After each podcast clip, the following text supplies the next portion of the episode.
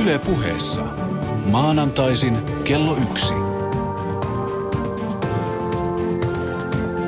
Maria Pettersson. Tervetuloa ohjelmaan. Mun nimeni on Maria Pettersson ja mä olen täällä Yle puheessa teidän kanssa joka maanantai kello 13.14. Tänään me pohditaan sitä, tekeekö lapset onnelliseksi. Jos katsoo tuoretta onnellisuustutkimusta, tulos on selvä. Eivät tee. Lapset ja erityisesti lasten hankkiminen vähentää onnea, lisää masennusta ja romauttaa parisuhteen laadun. Miksi lapsen saanti romuttaa onnen? Miksi hankimme lapsia, vaikka onnellisuutemme kärsii siitä? Vai onko näin? Tutkimusten mukaan jotkut vanhemmat myöskin luulevat ja väittävät olevansa onnellisia, vaikka oikeasti eivät ehkä olekaan. Nämä tutkimustulokset, joita tänään siis ohjelmassa tarkastellaan, on aika yllättäviä ja poliittisesti melko epäkorrekteja. Ja niistä on kirjoitettu sen takia aika paljon erityisesti psykologian ja perhe- ja onnellisuustutkimuksen ammattijulkaisuissa. Asiaan on tarttuneet myös muun muassa Sunday Times, New York ja ylioppilaslehti, joita kaikkia on käytetty tässä ohjelmassa lähteinä.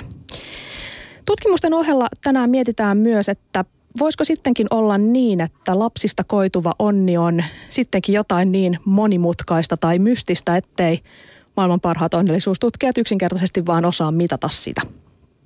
Meillä on studiossa kolme ihmistä, joilla on kotona pieniä lapsia. Anu Silverberg on Silverberg, Silverberg. Menikö nyt oikein? Tätä me treenattiin tuossa alussa. On 38-vuotias toimittaja ja kirjailija ja yhden kaksivuotiaan lapsen äiti. Häneltä on vähän aikaa sitten ilmestynyt vanhemmuutta ja äidin asemaa pohtiva kirja Äitikortti. Tervetuloa Anu.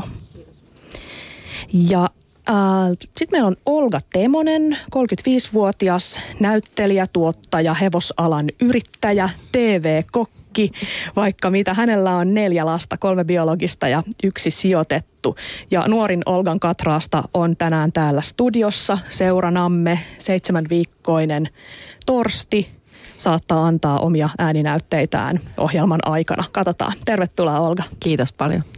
Ja tervetuloa myös Riku Siivonen, 36-vuotias toimittaja ja konsultti. Riku, sullakin on kaksi lasta. Kyllä. Ja he on kolme ja seitsemän, eikö niin? Juuri kohta täyttää kolme ja seitsemän ja haluan korostaa, että olen tältä pohjalta tietysti paitsi toimittaja konsultti myös lapsiasioiden erityisasiantuntija. Erinomaista, kuten me kaikki, kuten myös minä, joka edustan tässä keskustelussa siis sitä henkilöä, joka on vapaaehtoisesti lapseton. Hyvä. Mennään. Kun kysytään, mikä on elämäsi onnellisin päivä, niin siihen on olemassa kolme hyväksyttävää vastausta. Jos ei ole naimisissa eikä ole lapsia, saa vastata mitä tahansa. Jos on naimisissa, mutta ei lapsia, kuten minä, pitää sanoa se päivä, jona meni naimisiin. Ja jos on lapsia, kuuluu sanoa, että se päivä, jona lapseni syntyi. Riku, mikä on ollut sun elämän onnellisin päivä? Ei ollut se päivä, jolloin ensimmäinen lapsi tai toinen lapsi syntyi ehkä sen takia, että ne oli niin paitsi äidille myös isälle niin rankkoja synnytyksiä, että, että ne jäi aika sekavat fiilikset. Se oli se päivä, kun me ymmärsin, että onnellisin päivä, kun me ymmärsin, että mä olen isä, jolla on aina nenäliinoja taskussa. Se osoitti, että mä olen kasvanut ja kypsynyt ihmisenä, koska tällainen suunnite- etukäteen suunniteltu asia, että minulla on nenäliinoja, jolla voi pyyhkiä lapsen rään eikä joudu pyyhkimään sitä sukkaansa tai hihaan, niin silloin mä koin sellaista aika syvää, syvää onnen tunnetta. Mites Olga ja Anu, teidän elämän onnelliset, onnellisimmat päivät? No mä en myöskään, myöskään näitä lapsen syntymäpäiviä kyllä pistäisi, että, että se, joka sanoo, että synnyttäminen on jotenkin pelkkää kaunista ja ihanaa, niin ei kyllä ole. Et en, en pistäisi, mutta enkä muutenkaan osaa kyllä nimetä mitään tiettyä niin kuin päivää, mutta kyllä mä koen, että aika paljon hyviä onnellisia päiviä on ollut ihan niin kuin lähiaikoinakin. Myös lasten kanssa. Mites Kyllä. Anu, on, osattuuko sun elämän onnellisen päivä ennen vai jälkeen lapsen syntymän? Ja mä luulen, että tässä nyt just nämä maailman parhaat onnellisuustutkijat, joihin aikaisemmin viitattiin, niin saattaisi sanoa, että se onnellisuus e-, ei ole ehkä sellainen asia, jota voi mitata niin selkeästi, että on joku yksi, yksittäinen päivä, joka nousee yli muiden päivien – ihan varmasti onnellisin päivä ei ollut se, kun lapsi syntyi. Se oli niin kuin aivan liian sekava ja, ja niin kuin monilta osin hä- hämmentävä tilanne, jotta olisin edes osannut tajuta mitään tunteistani juuri sillä hetkellä. Ehkä onnelliset hetket on sellaisia, joissa hetkeksi aika jotenkin pysähtyy ja voi ajatella, että olen nyt tyytyväinen tähän, just tähän, mitä tässä nyt on, niin en muuttaisi mitään. Sellaiset hetket ehkä. Mutta niitä aika monia. Onnellisuutta on niin kovin monenlaista, kuten ehkä tulemme tässä seuraavan tunnin aikana monin tavoin sanomaan. Kyllä, siitä keskustellaan. Hyvät kuulijat, tänään siis puhutaan siitä, tekeekö lapset onnelliseksi. Tervetuloa mukaan. Maria Pettersson. Yle Puhe. Yksi isoimpia koskaan tehtyjä onnellisuustutkimuksia on Andrew Oswaldin, muun muassa Harvardissa ja Oxfordissa työskennelleen ekonomistin ja hänen työryhmänsä tekemä selvitys, jossa tarkasteltiin kymmenien tuhansien brittien onnellisuutta. Tulos. Lapset ei tee ihmisestä onnellisempaa. ne ei myöskään erityisen paljon tee ihmisistä onnettomampia, paitsi jos lapsia on kotona enemmän kuin yksi, jolloin onnellisuus alkaa pudota ja lisää joka lapsen kohdalla. Miltä tämä kuulostaa? Mitä te sanotte väitteestä? Nyt Anu, sulla on yksi siltä pohjalta. No ensimmäisenä tulee nyt mieleen näistä tutkimuksista, että mitä kaikkia muuttujia siinä on otettu huomioon. Että esimerkiksi herättää kysymyksiä että, että onnettomuus lisääntyy, kun lapsia on enemmän. Joo, voin kuvitella, että on sinne paljon enemmän hommaa. Sitten ne on kaikki kolme sarjassa samaan aikaan kipeänä tai jotain, niin niin varmaan se on aika hirveätä semmoisen arjen pyörittäminen. Mutta sitten herää, heti mulla heräsi kysymys, että liittyykö esimerkiksi lasten lukumäärä jonkinlaisia muita sosioekonomisia vaikuttimia, jotka saattaa olla, niin kuin olla taustalla siinä, että miten onnelliseksi ihminen elämänsä kokee. Um, no se, että, että tekeekö lapset sinänsä onnellisiksi, niin varmaan kaikki, joilla pieniä lapsia on tai on ollut, niin tunnistaa sen, että, että arjessa just sillä hetkellä, kun – duunit katuu päälle ja päiväkodissa soitetaan, että nyt silloin, nyt silloin joku tauti ja se pitää hakea täältä pois, niin sillähän hetkellä harva on onnellinen. Mutta ei se sitten toisaalta ehkä kuvasta onnea, jota on semmoisena isompana asiana, jota sitten vaikka niinku uuden vuoden aattona punnitaan, että tämä vuosi elämässä, niin mitä se toi minulle. Ja tuosta hyvä, kun nostit esiin tuon metodologian. No niitä tehdään monella tapaa näitä tutkimuksia, mutta yleensä ei siis kysytä esimerkiksi, että tekikö lapsi sinut onnelliseksi, vaan esimerkiksi mitataan, kysytään, että olitko tänään onnellinen asteikolla x yhyn, kuinka onnellinen olit tänään ja, tai viime viikolla tai vuonna. Ja tässä huomataan myöskin kiinnostava asia, joka on se, että kun kysytään, mitä lyhyemmässä ajanjaksossa kysytään, sitä suuremmat erot on.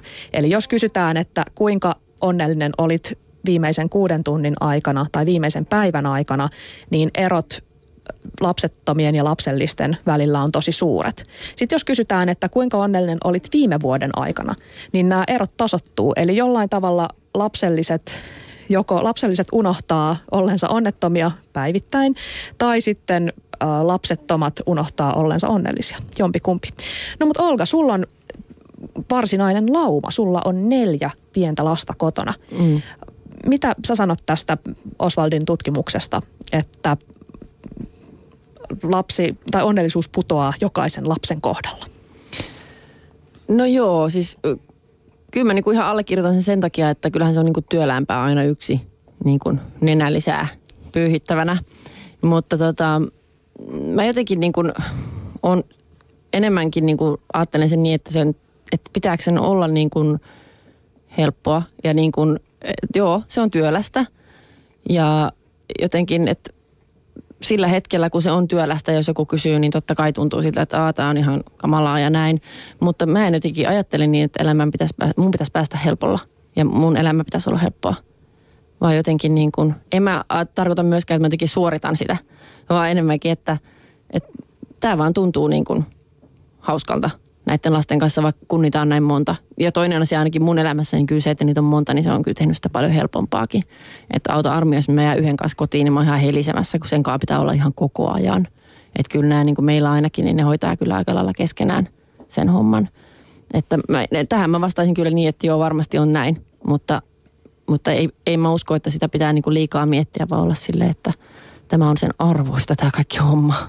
Riku, mitä teille tapahtui, kun tuli toinen lapsi te, sun ja teidän onnellisuudelle?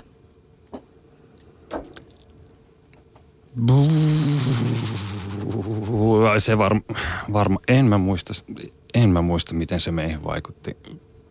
Mietittekö te tätä onnellisuuskysymystä, kun te päätitte, että hankitte lapsia? Punnitsitteko sen pohjalla, että tuleeko meistä nyt onnellisempia lasten no, myötä? No, ei, ei, pun, ei punnittu. Kyllä sitten lähinnä me ensimmäiset viisi vuotta mietittiin, että never again. Tai siis ei me sanottu, että me koskaan tämä, vaan tiedetty, että oli ihan selvää, että ei pysty kuvitteleenkaan, koska tämä nyt on jotenkin tämmöistä ja kauheata.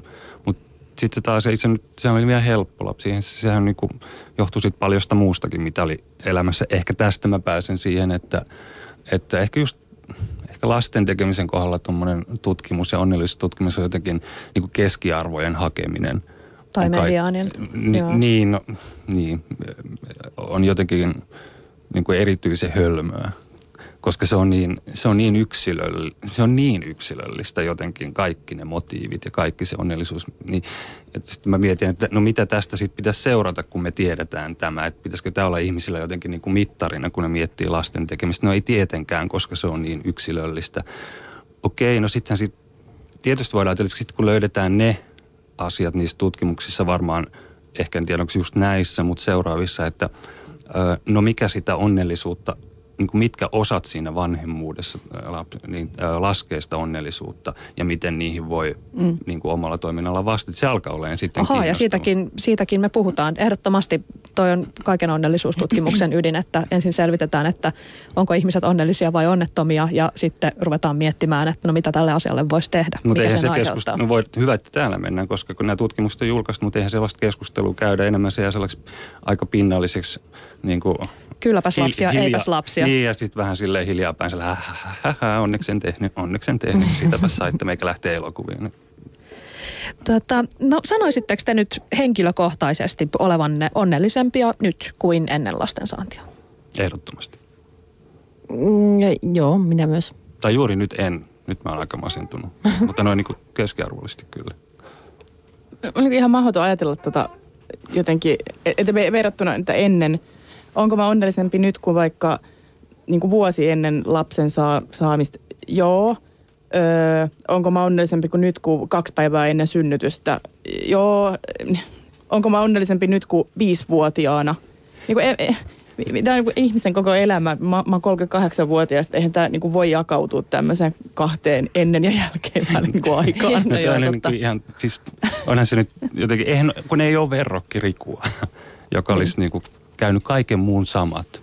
Niin toihan on se, mihin pitäisi verrata, että niin, olisitko niin, onnellisempi nyt, jos olisit tässä ilman, että olisit niin, niin, tässä? Niin, semmoisen... Joo, mä, mä jotenkin näen sen niin, että lapset tuo elämään niin kuin, enemmän niin kuin rakkautta. Että kyllä mä ainakin niin kuin rakastan mun lapsia jotenkin niin kuin ihan järjettömän paljon enemmän kuin mitä mä oon varmaan mitään koskaan aikaisemmin rakastanut. Ja, ja silti rakkaus ei välttämättä aina tee onnelliseksi. Että onnellisuus ja rakastaminen on vähän niin kuin eri asia, että ne on tullut mulle paljon rakkautta, mutta ei välttämättä tehnyt musta niin kuin ihan pohjattoman onnellista. Mä mietin eilen, eilen kun, kun pohdin tätä aihetta, että et, et voikohan se, että kun onnellisuus on semmoista, että me arvioidaan sitä, mutta sitten se on myös niinku aivokemiaa, että sitten kun mä pyörin siellä sen lapseni kanssa semmoisissa endorfiineissa, että miten ihana se onkaan ja sitten katsokaa nyt sen pieniä poskia, niin tavallaan se pelkästään se sellainen – niin kuin puhtaasti vaan fyysinen, just se rakastaminen, niin onhan se niin kuin kaiken korvatulehduskierteenkin keskellä niin kuin tavallaan se on, sehän on onnea, eikö vaan? Ehkä se tuottaa myös sellaista, tavallaan joutuu opettelemaan, ei ehkä kaikki, mutta myös rakkauden näyttämistä. Mm.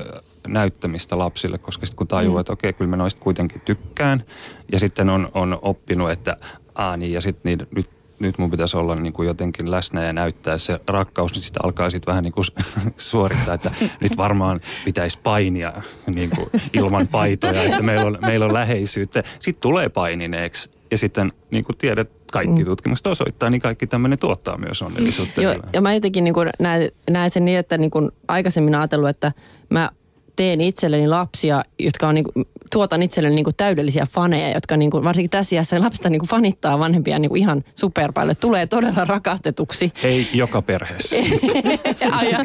no meillä ainakin, että mä oon niin, kuin niin, niin kuin Jumalasta seuraava tai ehkä vielä vähän ylempänä.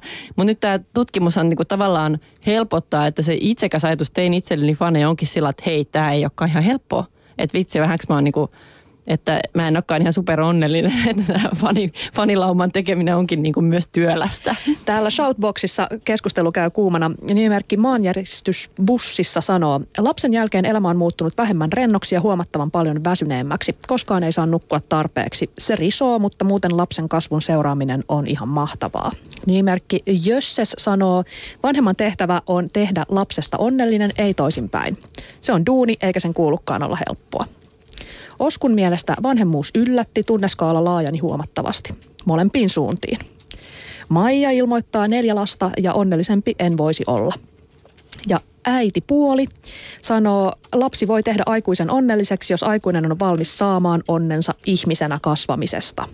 Anu, sä kirjoitat sun äitikorttikirjassa siitä, kuinka tosi monet sanoo, että, että he on muuttuneet lasten saamisen myötä. Ja siitä tässä viitattiin myöskin näissä niin. Shoutbox-kommenteissa ja ja tota, se, mikä jätetään sanomatta, on, että tietysti muuttuminen tapahtuu parempaan suuntaan. Kasvaa, kypsyy, tulee niin kuin fiksummaksi ja kypsemmäksi ja, ja epäitsekkäämmäksi ja kaikkea tällaista. Tuleeko se esteiseksi? No. Tuleeko paremmiksi ihmisiksi? Siis kaikenlaiset elämäntilanteet, vaikka se, että menee töihin tai vaikka kokee suuren rakkauden tai menetyksiä tai vaikka saa lapsen, niin voi opettaa niin että ihminen kasvaa ja oppii kaikenlaista uutta, mutta että kyllä tämä vanhemmuuteen liitetään jonkinlainen sellainen aika iso myytti sellaisesta, että sain lapsen ja sitten muutuin. Ja tosiaan se oletus siitä, että se muutos on aina parempaa, niin sehän todistaa sen koko niin kuin ajatuksen niin kuin bullshitiksi, että eihän se nyt ole mahdollista.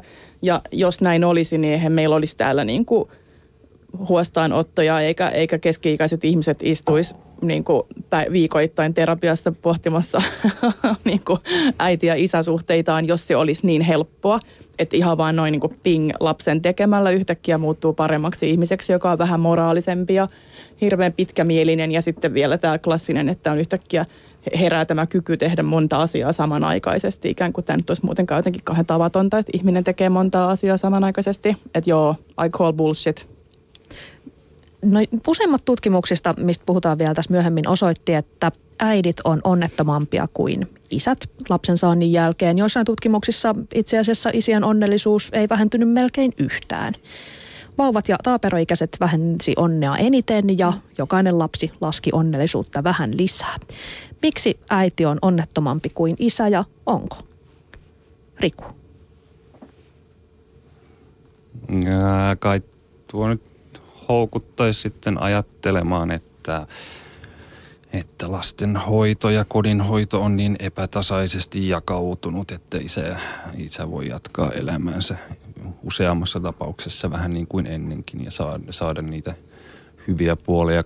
Kai sekin luku on jotenkin ollut tasaantumaan päin, että ehkä mä käännän katsettani nyt kanssa keskusteluun, että olisiko teillä joku vahva analyysi? No eikö mä niin kuin aika tuohon samaan teoriaan lähtisin ja jos kaikista vanhempainvapaista naiset käyttää 96 prosenttia edelleen, niin kyllä se kertoo aika niin kuin vähäisestä niin kuin sen hoivavastuun jakautumisesta, että vaikka sitten niin kuin sen työpäivän jälkeen olisi se joku pari tuntia, mitä siinä sitä vanhemmuutta jaetaan, niin kyllähän se pelkästään se, että kuka on se ikään kuin pääasiallinen hoitaja, niin sillähän se aika lailla kaatuu. Eikä, ei toi yllätä tavallaan sillä että no, meidän tilastot siitä, että kuinka kukaan lapsia hoitaa, on aika selkeästi se, että äiti on se päävastuullinen – ja sitten vauva- ja taaperoikähän nyt on se niin kuin kaikkein rankin vaihe, niin sekään ei yllätä, että juuri näinä vuosina se on, se on noin. Eikä siinä mitään vikaa, jos niin kauan kuin se on äidille fine, että se menee näin. Että mm. äiti on onnettomampi. Niin. niin.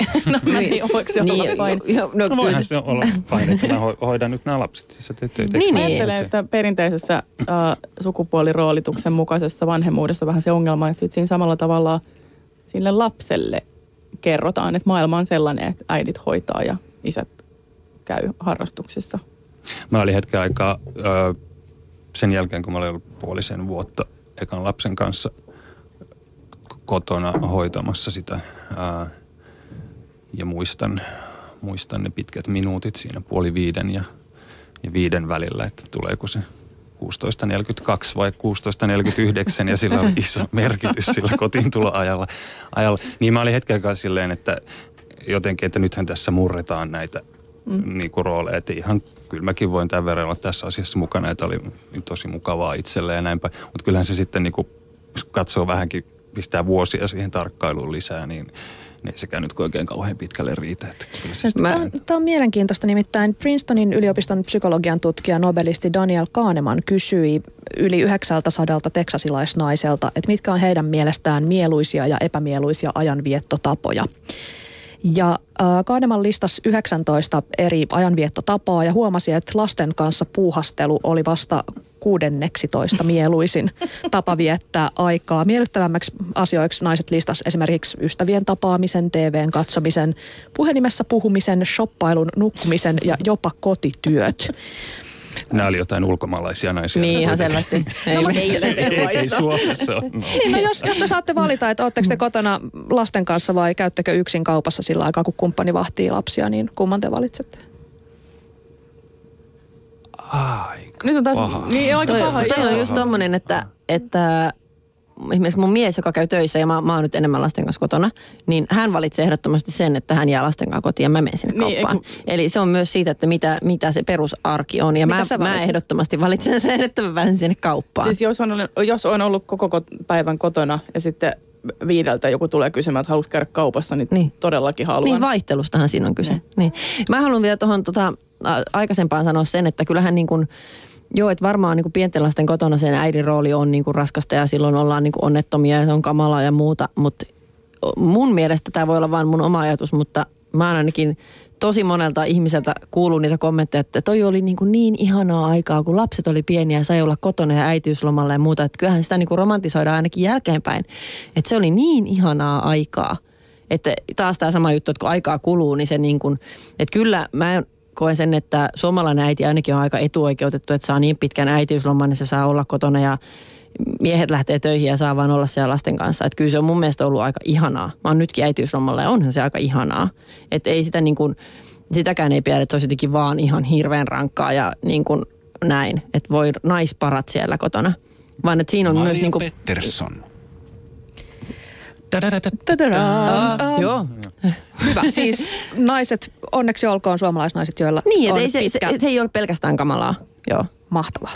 Tota, sosiologi Robin V. Simon Wake Forestin yliopistosta tutki 13 000 yhdysvaltalaista ja havaitsi, että lapsia hankkineet on masentuneempia kuin lapsettomat, riippumatta lapsien määrästä ja katsomatta esimerkiksi sosioekonomiseen tilanteeseen.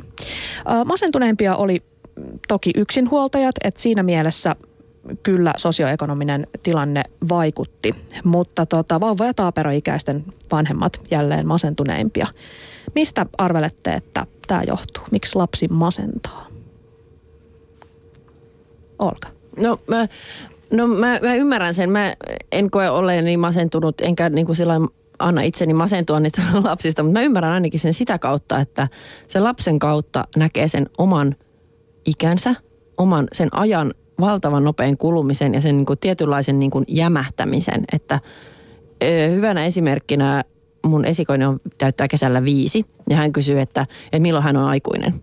Ja sitten kauheasti käydään läpi, kun viisivuotias ei vielä niin kuin ymmärrä, että miten sitä aikaa jäsennetään ja käydään läpi sitä. Mä että no sun pitää elää vielä niin kuin kolme kertaa se sama aika, mitä sä oot jo nyt elänyt. Sitten sä oot 20 ja sitten mä sanoisin, että sä oot aikuinen. Ja mä rupesin miettimään, että herra Jumala, miten nopeasti tämä viisi vuotta on mennyt. Ja jos mä ajattelen omaa elämääni, niin sehän on niin kuin seitsemän kertaa se ikä, mitä meidän Helga on.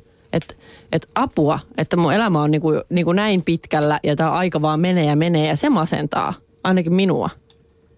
Täällä tota, Shoutboxissa kommentoidaan, lapsen saaminen saa tajuamaan oman pienuutensa ja keskeneräisyytensä ihmisenä, mikä ei tietenkään tee kovin onnelliseksi. No jo vähän samaa, joo. Kyllä. Puhutaan arkipäivästä. Uklassa eli University of Californiassa on olemassa tämmöinen tutkimuskeskus nimeltä Center of Everyday Lives of Families, jossa tutkitaan tavallista perheelämää.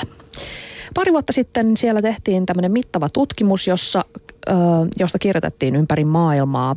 Uklan tutkijat keräs semmoiset 1500 tuntia ja rapiat videomateriaalia keskiluokkaisten perheiden elämästä. Yksi tutkijoista, joilla itsellään oli kaksi lasta, kuvaili videomateriaalia parhaaksi ehkäisyvalistukseksi ikinä. Mutta tässä videomateriaalissa näkyy siis paljastavalla tavalla se, kuinka hirveän ison osan ajasta vanhemmat ja eritoten äiti käyttää komentamiseen ja uhkailuun ja maanitteluun ja riitelyyn lasten kanssa. Että joka ikinen aamu käydään se sama keskustelu, että pannaanko sukat jalkaan vai ei. Ja videoilla tämä perheen päivä näyttäytyy oikeastaan sarjana kiukkukohtauksia, kieltämistä, käskyttämistä, tahtojen taistelua. Aika harvoin, ehkä yhden suhde 30 tulee tämmöinen positiiviseksi tulkittava iso hetki tai iso tai pieni, että kun vaikka lapsi kapsahtaa kaulaan ja ilmoittaa rakastavansa. Tuotto-odotus vaikuttaisi olevan tosi huono verrattuna vaikka puolisoon tai koiraan. Miksi kukaan lähtee tällaiseen? Riku. Se on ehkä kiinnostavin, kiinnostavin kysymys tässä kaikessa, että minkä Miksi? ihmeen takia me teemme lapsia ja No mä oon miettinyt tätä mm, sen kautta, että kun ystäväpiirissä on ihmisiä, jotka ei tee lapsia, näin mä oletan, että aika niin kuin silleen niin kuin pohditusti, vaikka tästä ei kauheasti ole käyty keskusteluja. Mutta äh, niin siis, että on, kun on niin monia tämmöisiä syitä, että on, on, on siis on jopa, täm, on jopa tämmöinen niin kuin ilmastonmuutostyyppinen. Meitä on liikaa maapallolla, joten ei pidä tehdä lapsia. Et sekin on niin kuin jonkun tosi pienen porukan, mutta kuitenkin. Ja sitten on jonkinlaisia muita niin kuin henkilökohtaisia syitä, miksei. Mutta sitten kuitenkin osa tekee. Sitten mä niin rupesin miettimään sitä, että... Mietitäänkö sitä, että miksi teen niin, miksi, lapsia? miksi teen, koska mä muistan sen tosi hyvin, hyvin sen, sen että, että kun vaimon kanssa – silloisen tyttöystävän kanssa ajauduimme yksin ja jotenkin sitten, että no nyt, mä, nyt seurustellaan siellä kunnolla. Sitten me oltiin jotenkin molemmat heti sitä mieltä, että eikö me voidaan nyt tehdä myös lapsi. Sitten joo, te, tehdään, tehdään ihmeessä. Ja mä sitten en, mä, enhän mä osaa itse reflektoida niin hyvin, että mä ymmärrän, että tuleeko sitä siitä, että mä oon kasvanut ympäristössä, jossa on luonnolla, jossa kaikilla on lapsia, mm. kukaan ei ikinä kyseenalaistanut sitä, että onko tämä jonkun muun sillä tavalla mun aivoni on tulleet pestyiksi niin kuin lapsiperheelliseksi vai onko se jotain sellaista, sellaista evoluutio evoluutiohässäkkää. Mutta melkein voida tietää. Niin kuin, eihän... mä, mä, yritin tuota, niin kuin sitä kirjaa kirjoittaa niin ihan oikeasti sillä todella, todella, niin kuin, että peiliin, nyt katse peiliin, että miksi ja niin kuin tonkia sitä oikein, että mitä, mitä siis haluan, mitä halusin kun halusin. Niin e, siitä on kauhean vaikea saada kiinni. Että on helppo löytää yksittäisiä niin kuin polkuja, joita lähtee seuraamaan just tätä itseanalyysiä, mutta et lopulta se menee jonnekin aika syvälle ja semmoiseen, mihin ei ehkä täysin saa. Niin kuin, mutta itsekkäistä syistä niitä tehdään. Että joka väittää tehneensä lapsen ihan vaan yhteiseksi hyväksi, niin niin joo, että suomalaisia, suomalaisia enemmän, kun meillä nyt huoltosuhde on aika heikko, niin Kyllä, niin täytyy joo. tässä eikö vaimo lähetä köyrimään. niin tämä on ihana, kun sanot näin, koska, koska yleensä Finland. se on me lapsettomat, joita ihan hirveästi syyllistetään itsekkäiksi sen takia, että et hankin lapsia, koska haluat vain istua baarissa. Ja mun mielestä on ollut aina huvittavaa, että baarissa istuminen ja lapsen tekeminen jotenkin ne niin kuin kaksi vaihtoehtoa. Kumoavat toisensa, joo. Kyllä. No. Missä teitä syytetään? No henkilökohtaisissa keskusteluissa, mutta myös mediassa joskaan mä, ei tässä ohjelmassa. Mä ymmärrän ton tosi hyvin, koska niin kun mä itse elän absolutistin kanssa ja kuinka paljon hän joutuu esimerkiksi selittämään sitä joka päivästä valintaa. Ja mun mielestä lapsettomuus on... Ei, ei. niin ihan samalla lailla. Mun mielestä lapsettomuus on samanlainen asia, että sitä aletaan niin jossain vaiheessa tivaamaan. Että ollaan vähän, että eikö se niin voi saada. Ja sitten jos se suljetaan pois, niin se on, se on mä on niin tiedostan tämän, se mahtaa olla ärsyttävää. Se herättää varmaan epäilyksiä niistä omista valinnoista, että Ehkä se on kuka niin. sä oikein luulet olevasi, että sä et hankin lapsia, vaikka, niin. vaikka mäkin hankin. Mutta se on ihmeellistä, koska esimerkiksi ihmiset, jotka on hankkineet vaikka koiran, niin ei tule koskaan mulle kysymään sille, mitä sä et hankki koiraa, oot vähän itsekäs. Tai että et, kuin sä nyt ostit asunnon, että mäkin asun vuokralla. Tai siis kaikki muut tällaiset elämään liittyvät valinnat, niin, niin ne ei niin kuin loukkaa ketään. Mutta mm. sitten tämä lapsettomuuden valinta, se loukkaa. No mutta näillä videoilla, jos puhuttiin, niin näkyy myös tämmöinen sydäntä särkevä kamppailu, jota vanhemmat tuntuu käyvän joka päivä monta kertaa päivässä. Se on se hetki nimittäin, kun vanhempi tekee tietoisen päätöksen kasvattaa lastaan. Et lapsi vaikka katsoo TVtä ja vanhempi ilmoittaa, että nyt on kotiläksyjen aika. Lapsi alkaa ulvoa ja niin näkee, että olisi niin helppo antaa katsoa vielä puoli tuntia, mutta pitää tehdä kasvatuspäätös ja sitten kärsiä siitä. Ja musta vaikuttaa siltä, että, että tässä voi vaan ikään kuin hävitä. Että jos menee helpoimman kautta, tulee morkkis, Ja jos pysyy lujana, niin joutuu tappelemaan, eikä se voitto ole mitenkään kauhean makea. Tuoko tällaiset päätökset jotain tyydytystä edes jälkikäteen? Sanokaa nyt lasta kasvattavat ihmiset. Tuo. Tuo se jälkikäteen, kun sitten seuraavan kerran, kun tajut, että käynyt muutaman kerran sen väännön, niin se oikeasti alkaa toimia. Niin kyllä se tuo. Tämän vaikeuksien kautta voi Kyllä, että ei se kivaa ole. Ja mä, mä muistin, mulla on ihmiset nyt niin kuin kolmevuotias se keskimmäinen, niin sen kanssa on kyllä käyty niin, kuin niin järjettömän kovat väännöt. Ja, ja mulle oli oikeasti semmoinen olo, että mä ymmärrän niitä ihmisiä myös, jotka antaa periksi, koska musta tuntuu, että mulla oli siinä vastassa niin kuin ihminen, jolla on todella selkeä visio, miten hän haluaa tätä elämää elää. Ja mä kumoan se kaikki, niin kuin litistän sen semmoisen tiettylaiseen niin kuin pakettiin ja muottiin, miten täällä pitää olla ja toimia. Ja se ei sopinut niin kuin hänen suunnitelmiin. Ja mä oon niin kuin pikkuhiljaa vaan murentanut sen pienen ihmisen ihan varmasti yhtä niin kuin käypän tavan ajatella maailmaa. Ja nyt mä oon muuttanut sen semmoista, näin täällä kulles mennään. Ja se on ihan kauheata. Mutta näin mä vaan teen. Mulle tulee mieleen meidän kohta kolmenvuotias, joka on varsin omatahtoinen tahtoinen tapaus. Sitten tässä huomaan kuin vanhempien erilaisuuden.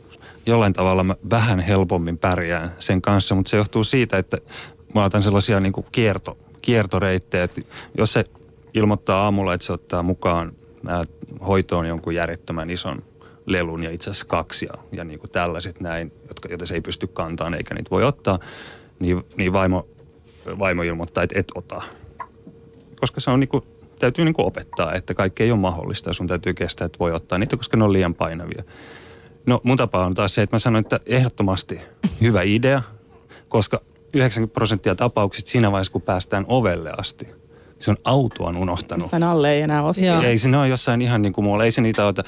No, tämä nyt sitten niin kuin pistää ajattelemaan, että onko tämä niin kuin, onko tämä niin sietämätön, että mä nyt en kasvata, onko tämä väärä tapa vai onko tämä, säilyykö tässä parempi muudi tässä meidän yhdessäolossa tämän ansiosta niin, että tämä jotenkin tuottaa tällaista hyvää, hyvää mieltä molemmille, joka auttaa sitä kasvamaan vahvemmaksi. Ja, niin, no, tuli vaan mieleen. No eikö sitten siinä vaiheessa, kun tuotte matkalla sinne hoitoon, kun sanoi, että hei, että missä se isä sen alle, Ei, sen alle jäi. Muist, joskus se muistaa. Mä sanoin, että huomenna otetaan. Sä lupasit. Huomenna otetaan. Eli niin kuin huijaamalla ja valehtelemalla jotenkin linjakkaampaan perheelämään. Mahtavaa. Hei, nämä nauhat vielä, palaan niihin vielä kerran. Ja ne osoitti, että pariskunnat, joilla on pieniä lapsia tai vähän isompiakin lapsia, niin vietti kahdestaan alle 10 prosenttia siitä ajasta, jotka he oli kotona ja hereillä. Ja suurimman osan tuosta 10 prosentista vanhemmat oli yksinkertaisesti niin poikki, että he jakso lähinnä katsoa TVtä.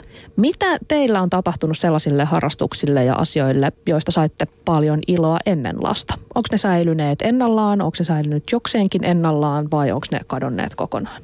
Meillä oli yhteinen harrastus, bändi, ja me soitetaan siinä bändissä edelleenkin, mikä nyt tarkoittaa vaan, että sit silloin tulee isovanhemmista jompikumpi hoitamaan. Uh, mutta siis joo, uskon täysin tutkijoiden näkemyksen näistä videoiden sisällöistä, että, siis, että kyllähän niin kuin yksi sit, niin kuin drastisin ero ennen ja jälkeen, joka varmaan vaikuttaa just näihin päivittäisiin onnellisuuden kokemuksiin, on se, että se oma aika ja yhteinen aika ja ylipäänsä aika on niin kuin vaan kadonnut jonnekin, että sitä, sitä ei ole. Ja se helposti se varsinkin arki, niin kuin arkipäivät menee semmoiseen vuoronvaihtoon Täällä Shoutboxissa sanotaan, Mikko sanoo, monesta asiasta joutuu luopumaan lasten myötä. Jos niitä jää haikailemaan, voi onnellisuus varmasti vähentyä. Osallistu lähetykseen Shoutboxissa. Yle.fi kautta puhe. Jorkin yliopiston tutkija psykologi, ja nyt tulee vaikea, Nattavud Podvahthave, tarkasteli Journal of British Psychological Association-lehdessä kymmeniä tutkimuksia, joissa vertaillaan lapsettomien ja lapsia hankkineiden ihmisten onnellisuutta. Tutkimusten tulos on yhtenevä ja yllättävä ja poliittisesti epäkorrekti. Länsimaissa lapsen saanti tekee ihmisestä onnettoman. Hän kirjoittaa, Lukuisat tutkimukset Euroopassa ja Yhdysvalloissa osoittavat, että lapsia hankkineet ihmiset ovat vähemmän onnellisia, tyytymättömämpiä elämäänsä ja parisuhteeseensa sekä voivat henkisesti huonommin kuin lapsettomat ikävä toverinsa. Voisiko olla niin, että länsimainen elämäntyyli ei kannusta lasten saantiin tai lapsen hankkimiseen? Onko kyse meidän länsimaisesta elämäntyylistä? Mitä arvelette, Olga? Kauhean vaikea onko meillä kulttuurissa joku semmoinen asia, joka estää meitä iloitsemasta lapsesta? Et nyt kun se tavallaan No, pakko onko- on pois. onko- Ehkä se menee semmoiseen suorittamiseen myöskin. Niin, että kun me, meidän ei tarvitse tehdä lapsia, jotta pysyisimme hengissä vanhuksina. Niin, niin poistaako tämä ikään kuin pohjan lapsen hankkimiselta ylipäätään? Mikä, toi, mikä toi on? Poistaako tämä pohja? Niin kuin lasta. Mitä se yrität todistaa? Siis Mä en yhtään kuin saa Mä mäkään sen saa kiinni. kiinni nyt, että mitä, mitä se tavallaan tarkoittaa. Että Et se eihän jos- meidän et- yhteiskunta millään tavalla niin kuin kannusta pois lasten hankinnasta, vaan päinvastoin, että on aika lailla painettakin niitä hankkia. Sitten on aika hyvin ainakin täällä Suomessa järjestetty niin kuin monel- monenlaisia palveluita ja, ja tota, on aika, siis aika lailla rupeaa harrastamaankin sitä vanhemmuutta, jos sille tielle lähtee, niin kuin näyttäisi ainakin. Et mä en oikein tiedä, mikä se on se, niin kuin, mikä meidän länsimaisessa Niin mikä siinä on, että, että Tämän Euroopassa ja, lasten saaminen ei enää, enää niin. Niin. voi tulla. Et, että Euroopassa ja Yhdysvalloissa kuitenkin lapsen saaminen lisää masennusta ja vähentää mm. onnellisuutta, kun taas sitten Euro- tai länsimaiden ulkopuolella näin ei käy. Okei, Onko nämä siis mulla- vertailututkimuksia? Onko vertailtu? Kyllä on. Okay. No okei, okay, yksi teoria. Olisiko niin, että meillä on niin paljon enemmän versioita hyvästä vanhemmuudesta, mm. että on paljon helpompi myös syyllistyä, syyllistyä siitä, mitä tekee tai on tekemättä, joka voi tuottaa. Tai ainakin mä usein mietin sitä, että itse asiassa van, vanhemmuuden yksi kovimpia haasteita on ikään kuin välittää tarpeeksi vähän, mutta riittävästi Joo, kaikesta joo. siitä tiedosta, mitä, mm. me on, mitä meillä on kasvatuksesta ja lapsi, lasten kehityksestä. Joo, mä oon kanssa samaa mieltä, että ö, aikaisemmin ja varmaan monissa, monissa maissa niin kun, se on niin kun luonnollisempaa ja helpompaa ja lasten tekeminen on jotenkin niin kun, se vaan menee siinä sivussa. Ja niin kuin meilläkin on ollut aikaisemmin, mutta siitä on tullut niin, kuin niin semmoista, kaikki nämä oppaat ja muut ja niin kuin semmoista ö, niin kuin liian tärkeää, liian keskeistä, että nyt, nyt minä kasvatan tätä lasta, kun sen lapsen pitäisi vaan niin elää siinä mukana ja siitä pitäisi tehdä niin kuin pikkasen vähemmän niin kuin hankalaa ja suurta siitä kasvattamisesta. Mä niin luotan jotenkin siihen, että ne lapset vaan tulee siihen elämään mukaan ja ne mu- on siinä perheessä yksilöinä ja sitten ne siitä kasvaa ja pääsee maailmaan, eikä sitä niin kuin tehdä niin kuin päätyötä. Sun kanssa, Olga, samoilla linjoilla on äh, psykologit äh, V. Kate Campbell ja Jean Twenge, jotka tutki pariskuntien onnellisuutta 1970-luvulta nykypäivään. Heidän tämä tutkimuksen johtolauseensa on, että lapsi on ilon lähde, joka rajoittaa merkittävästi kaikkia muita ilon aiheita, Mm, joka, joka mutta et aina ei ole ajateltu näin. Kävi ilmi, että pariskuntien avioonni on aina kärsinyt lasten saamisesta, mutta nykyisten kolmikymppisten kohdalla muutos on suurempi kuin koskaan. Ja he esittää vaihtoehdoksi sitä, että, että no esimerkiksi nykyään ensimmäinen lapsi saadaan Suomessa keskimäärin 30-vuotiaana, vuonna 70 se tehtiin 23-vuotiaana. Ja heidän mukaansa olisi niin, että kolmikymppisten on vaikeampi luopua elämäntyylistään kuin 23-vuotiaan. Et 23-vuotias on suht vastikään, oli muuttanut pois kotoa, ei ollut ehtinyt tottua elämään, johon sisältyy tämmöinen taloudellinen ja sosiaalinen vapaus. Ja kun taas sitten nykyään kolmekymppinen on elänyt kymmenen vuotta elämää, jossa saa omistautua itselleen ja matkustella ja tavata mm. ystäviä, tehdä semmoisia asioita, jotka aiheuttaa tai tuo onnea.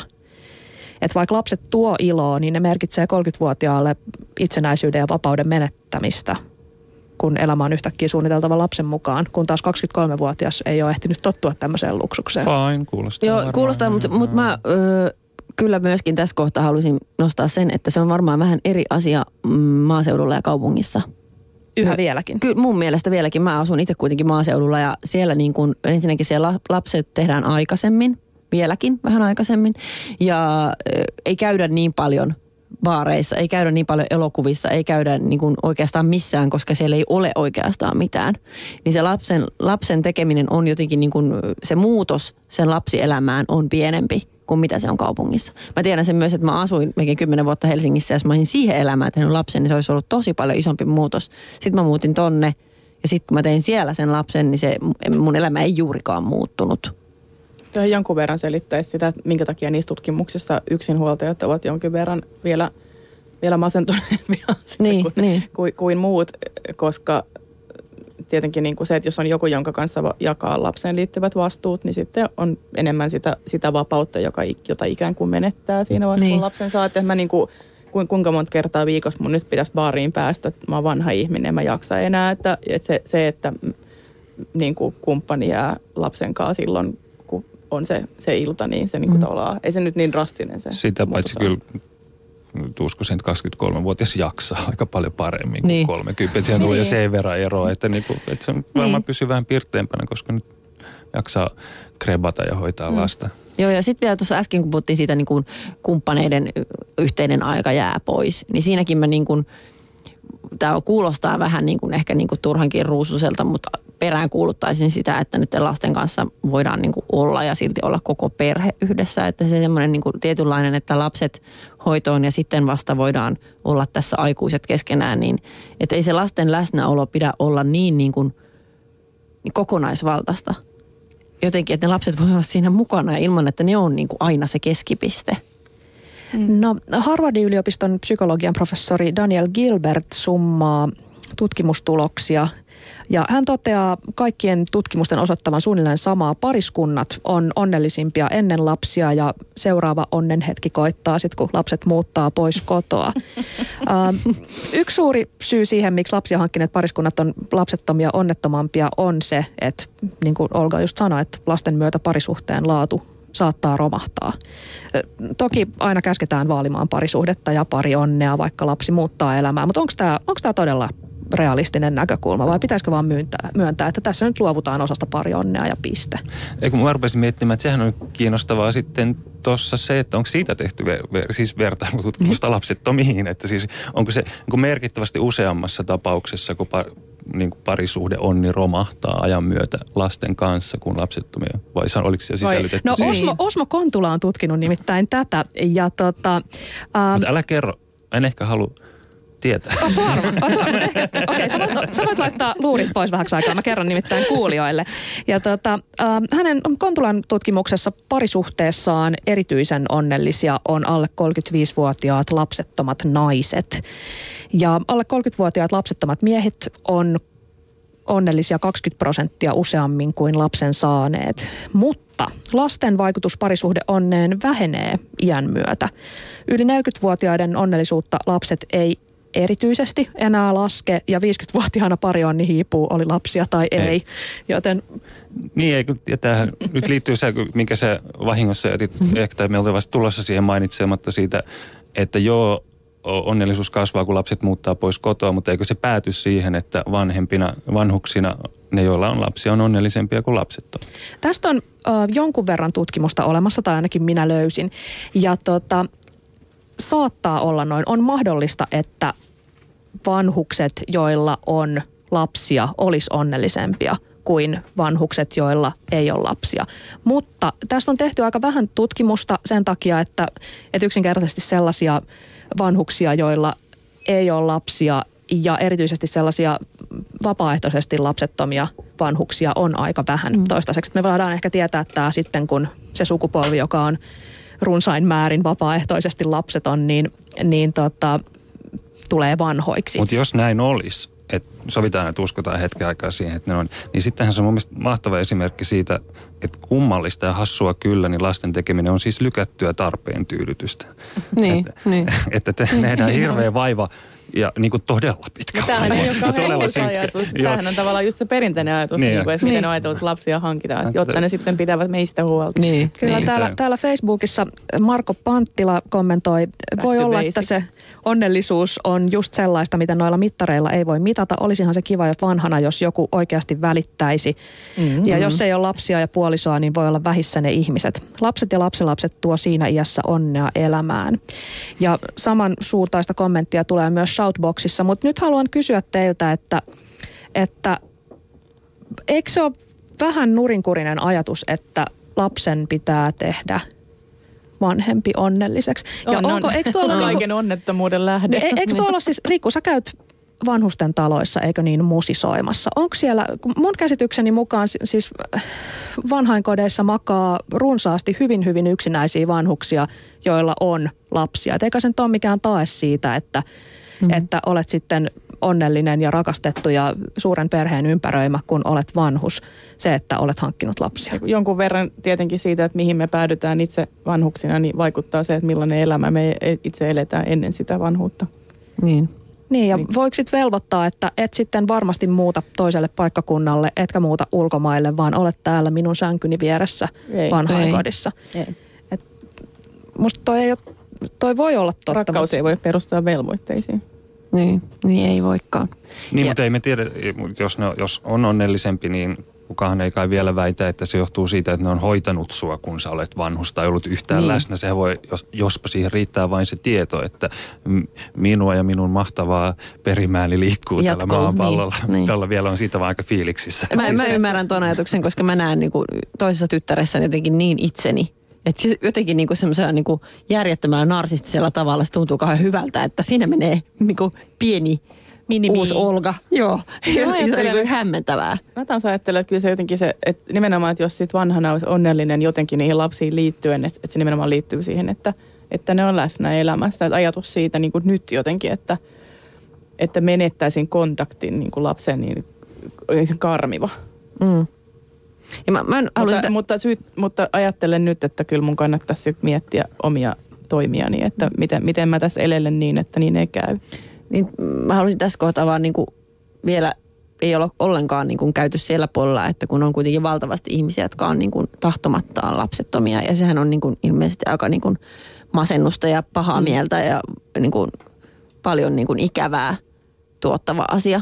E, miten se niin kuin tähän näitte kaikkien tutkimusten niin kuin lomassa, niin sehän on yksi niin kuin aika vahva näyttö siitä, että ihmisellä on joku semmoinen niin kuin perustarve lisääntyä ja saada niin kuin – itselleen pieniä jälkeläisiä. Kyllä, ja ehdottomasti se vaatisi varmaan oman aiheenkin myöskin. Se on vaikea asia. Näissä isoissa tutkimuksissa, jotka käsittelee siis, käsittää vaikka 10 000 ihmistä, niin siellä ei ole erikseen eroteltu sitä, että, että onko lapseton omasta tahdostaan vai haluamattaan.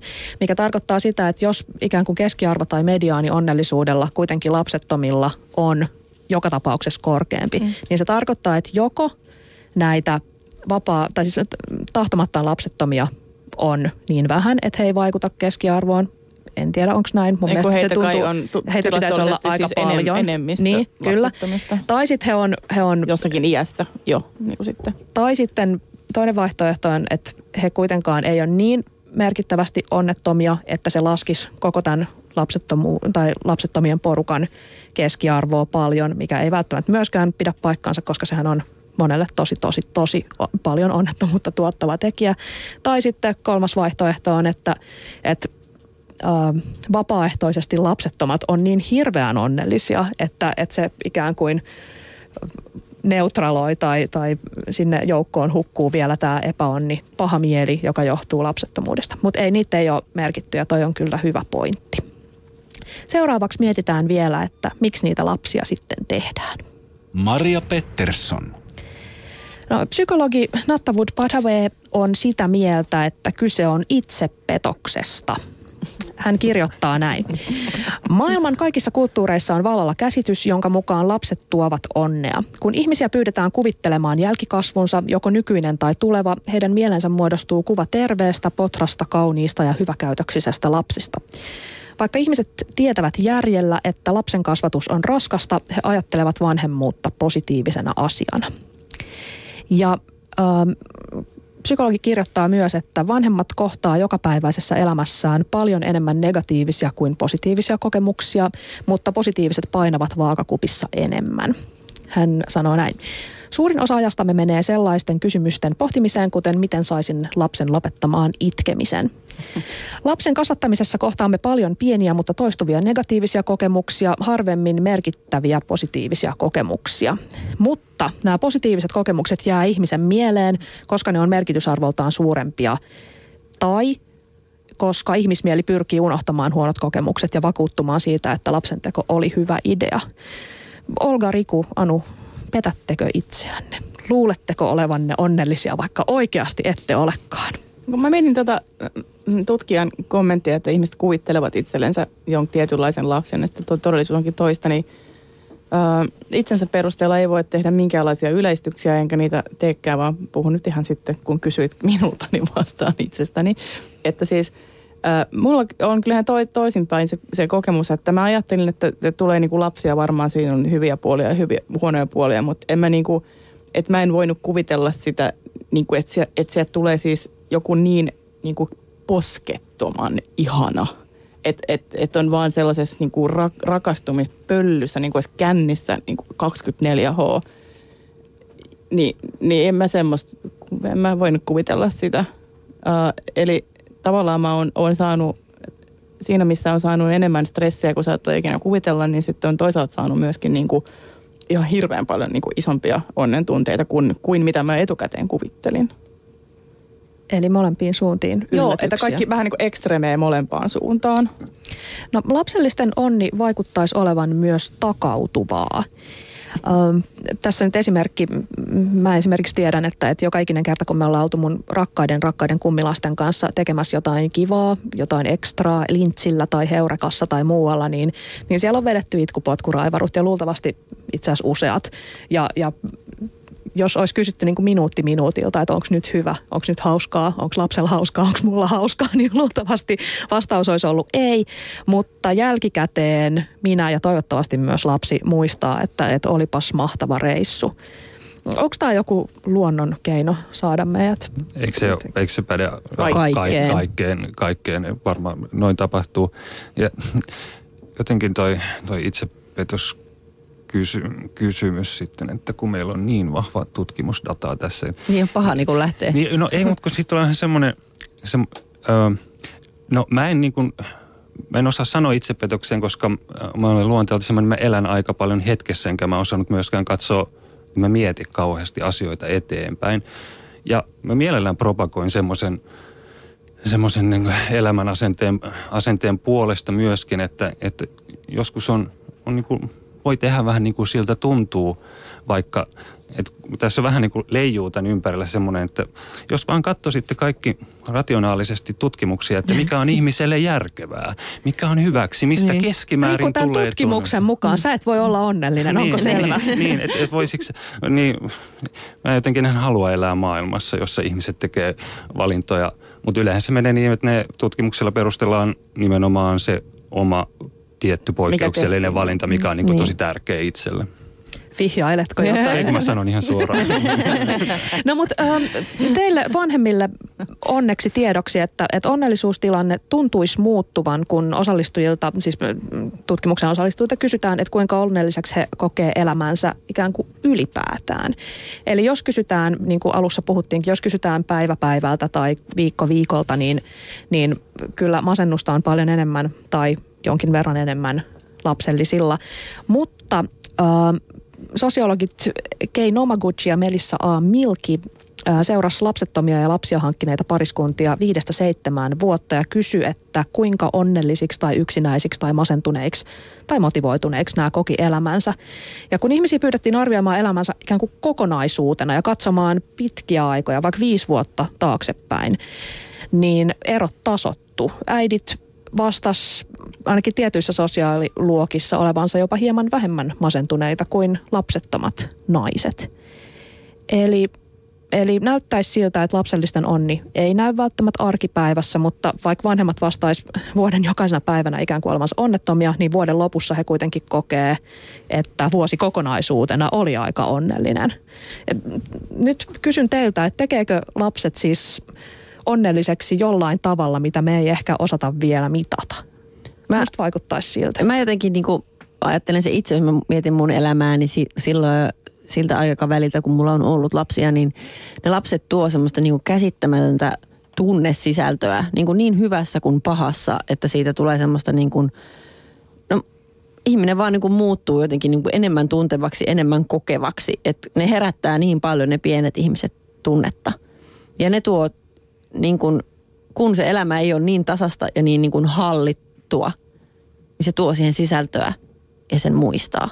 Ja sitten tulee sellainen niin iso muistijälki joka hetkestä, jolloin musta tuntuu, että ainakin mulle se sisältö on myös niin kuin onnea.